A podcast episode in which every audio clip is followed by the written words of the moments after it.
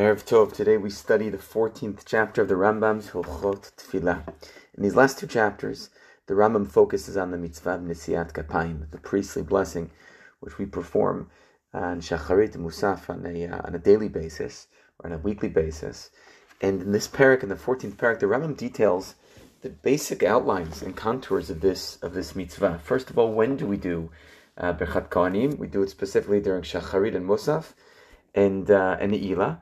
And sometimes, in rare occasions, do we do it like on a Tanit, do we also do it during uh, during Mincha as well.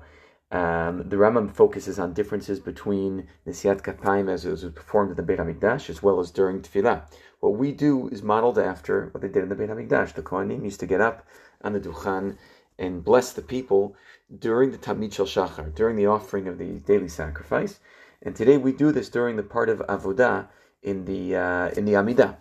And uh, it also, by the way, makes sense that the Rambam is talking about this now at the end of Hilchot Tefillah, because at the end of the Amidah is when we bring in Birchat Kohanim, right? Wedged between, uh, right during Sim Shalom, and at the end of Tefillah, Ben Avodah and Sim Shalom. And so it really, it really fits in at this point in Hilchot Tefillah, because it mirrors the way that Birchat Kohanim was performed in the Beit Hamikdash and the way that we do it in Tefillah itself.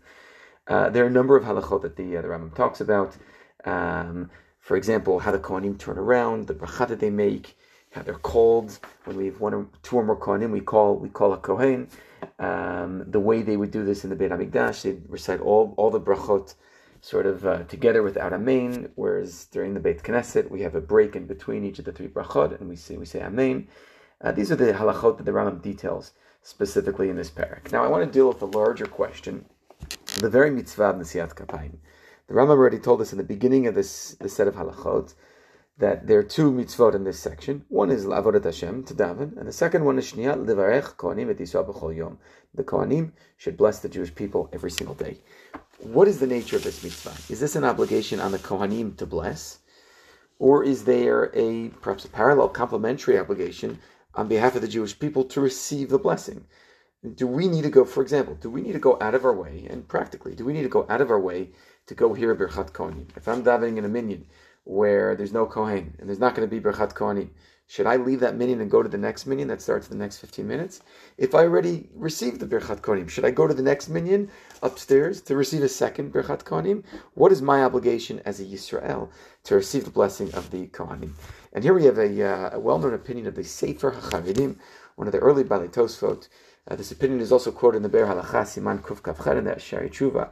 The Sefer Charedim says that not only do the Kohanim have an obligation to bless, but the Israelim, we have an obligation to receive the blessing.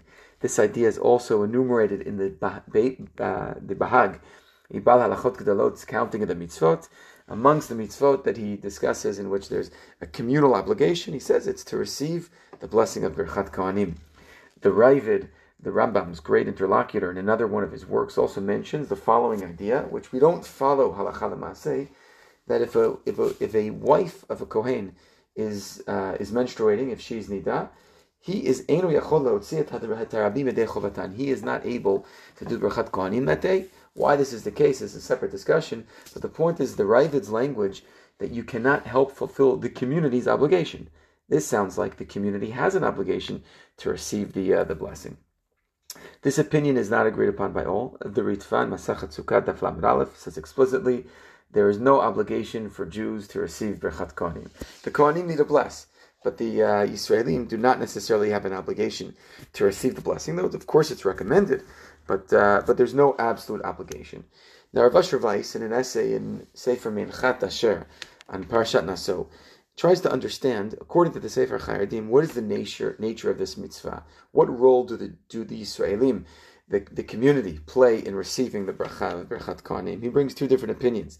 The first is quoted in the name of Mahari Asad, and he says that based on this interpretation, the Jewish people, the Israelim in the community, they, they, they, they it's like an assist, like in basketball.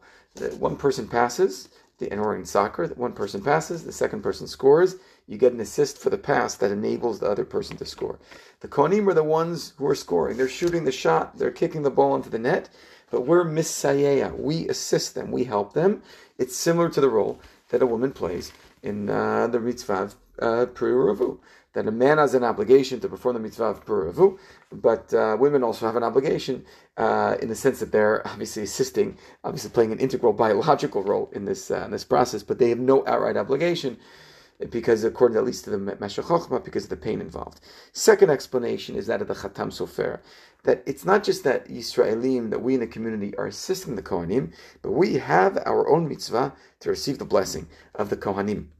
And he brings as a proof, the uh, we're told, the Gemara says that if a Kohanim did Birchat Kohanim once in one day, they can actually go and bless, then go again and bless, do Birchat Kohanim in another community, another minyan. They can do this multiple times. What's the basis for this? The Chatam Sofer explains it's because uh, they are helping the community to fulfill their obligation of receiving the blessing of the uh, of the Kohanim. The uh, there is a practical nafkamina here, and that is uh, in Yalkut Yosef Siman Kuf Kafchet. Uh, Ravad Yosef writes that uh, that if a person is in a minyan without a kohen, it might not be a terrible thing to go to the next minyan if a person wants to fulfill this opinion. There may be uh, there may be even uh, some form of an obligation to do so. He says yesh biado avshul alechat vishma berchat kohanim. He says you could do it so long as you're not the one laning, you're not you're not preventing the people in your minyan right now from uh, from davening. What do I believe is the message from this uh, this halacha? I think the message is as follows: that uh, you know it's important not only to bless others not only to give of ourselves to others, but it's also important to know how to receive a blessing.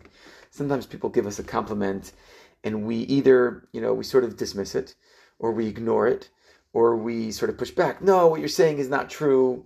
You know, what you're saying, no. And, and the ability to sometimes just say, wow, thank you so much for acknowledging that.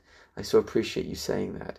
That's really, it's, it's important to know how to receive a compliment, how to receive a blessing and to use that in a way that doesn't make it go to our head. We shouldn't become arrogant or boastful because other people recognized, uh, you know, our potential or our abilities. It should be used as a tool to to better ourselves, to bring more blessing to the world. So we receive the blessing, but it's in order to spread that bracha out to uh, to others, and that I believe is the message of this sugya. Wishing you a great day, Kol Tuv.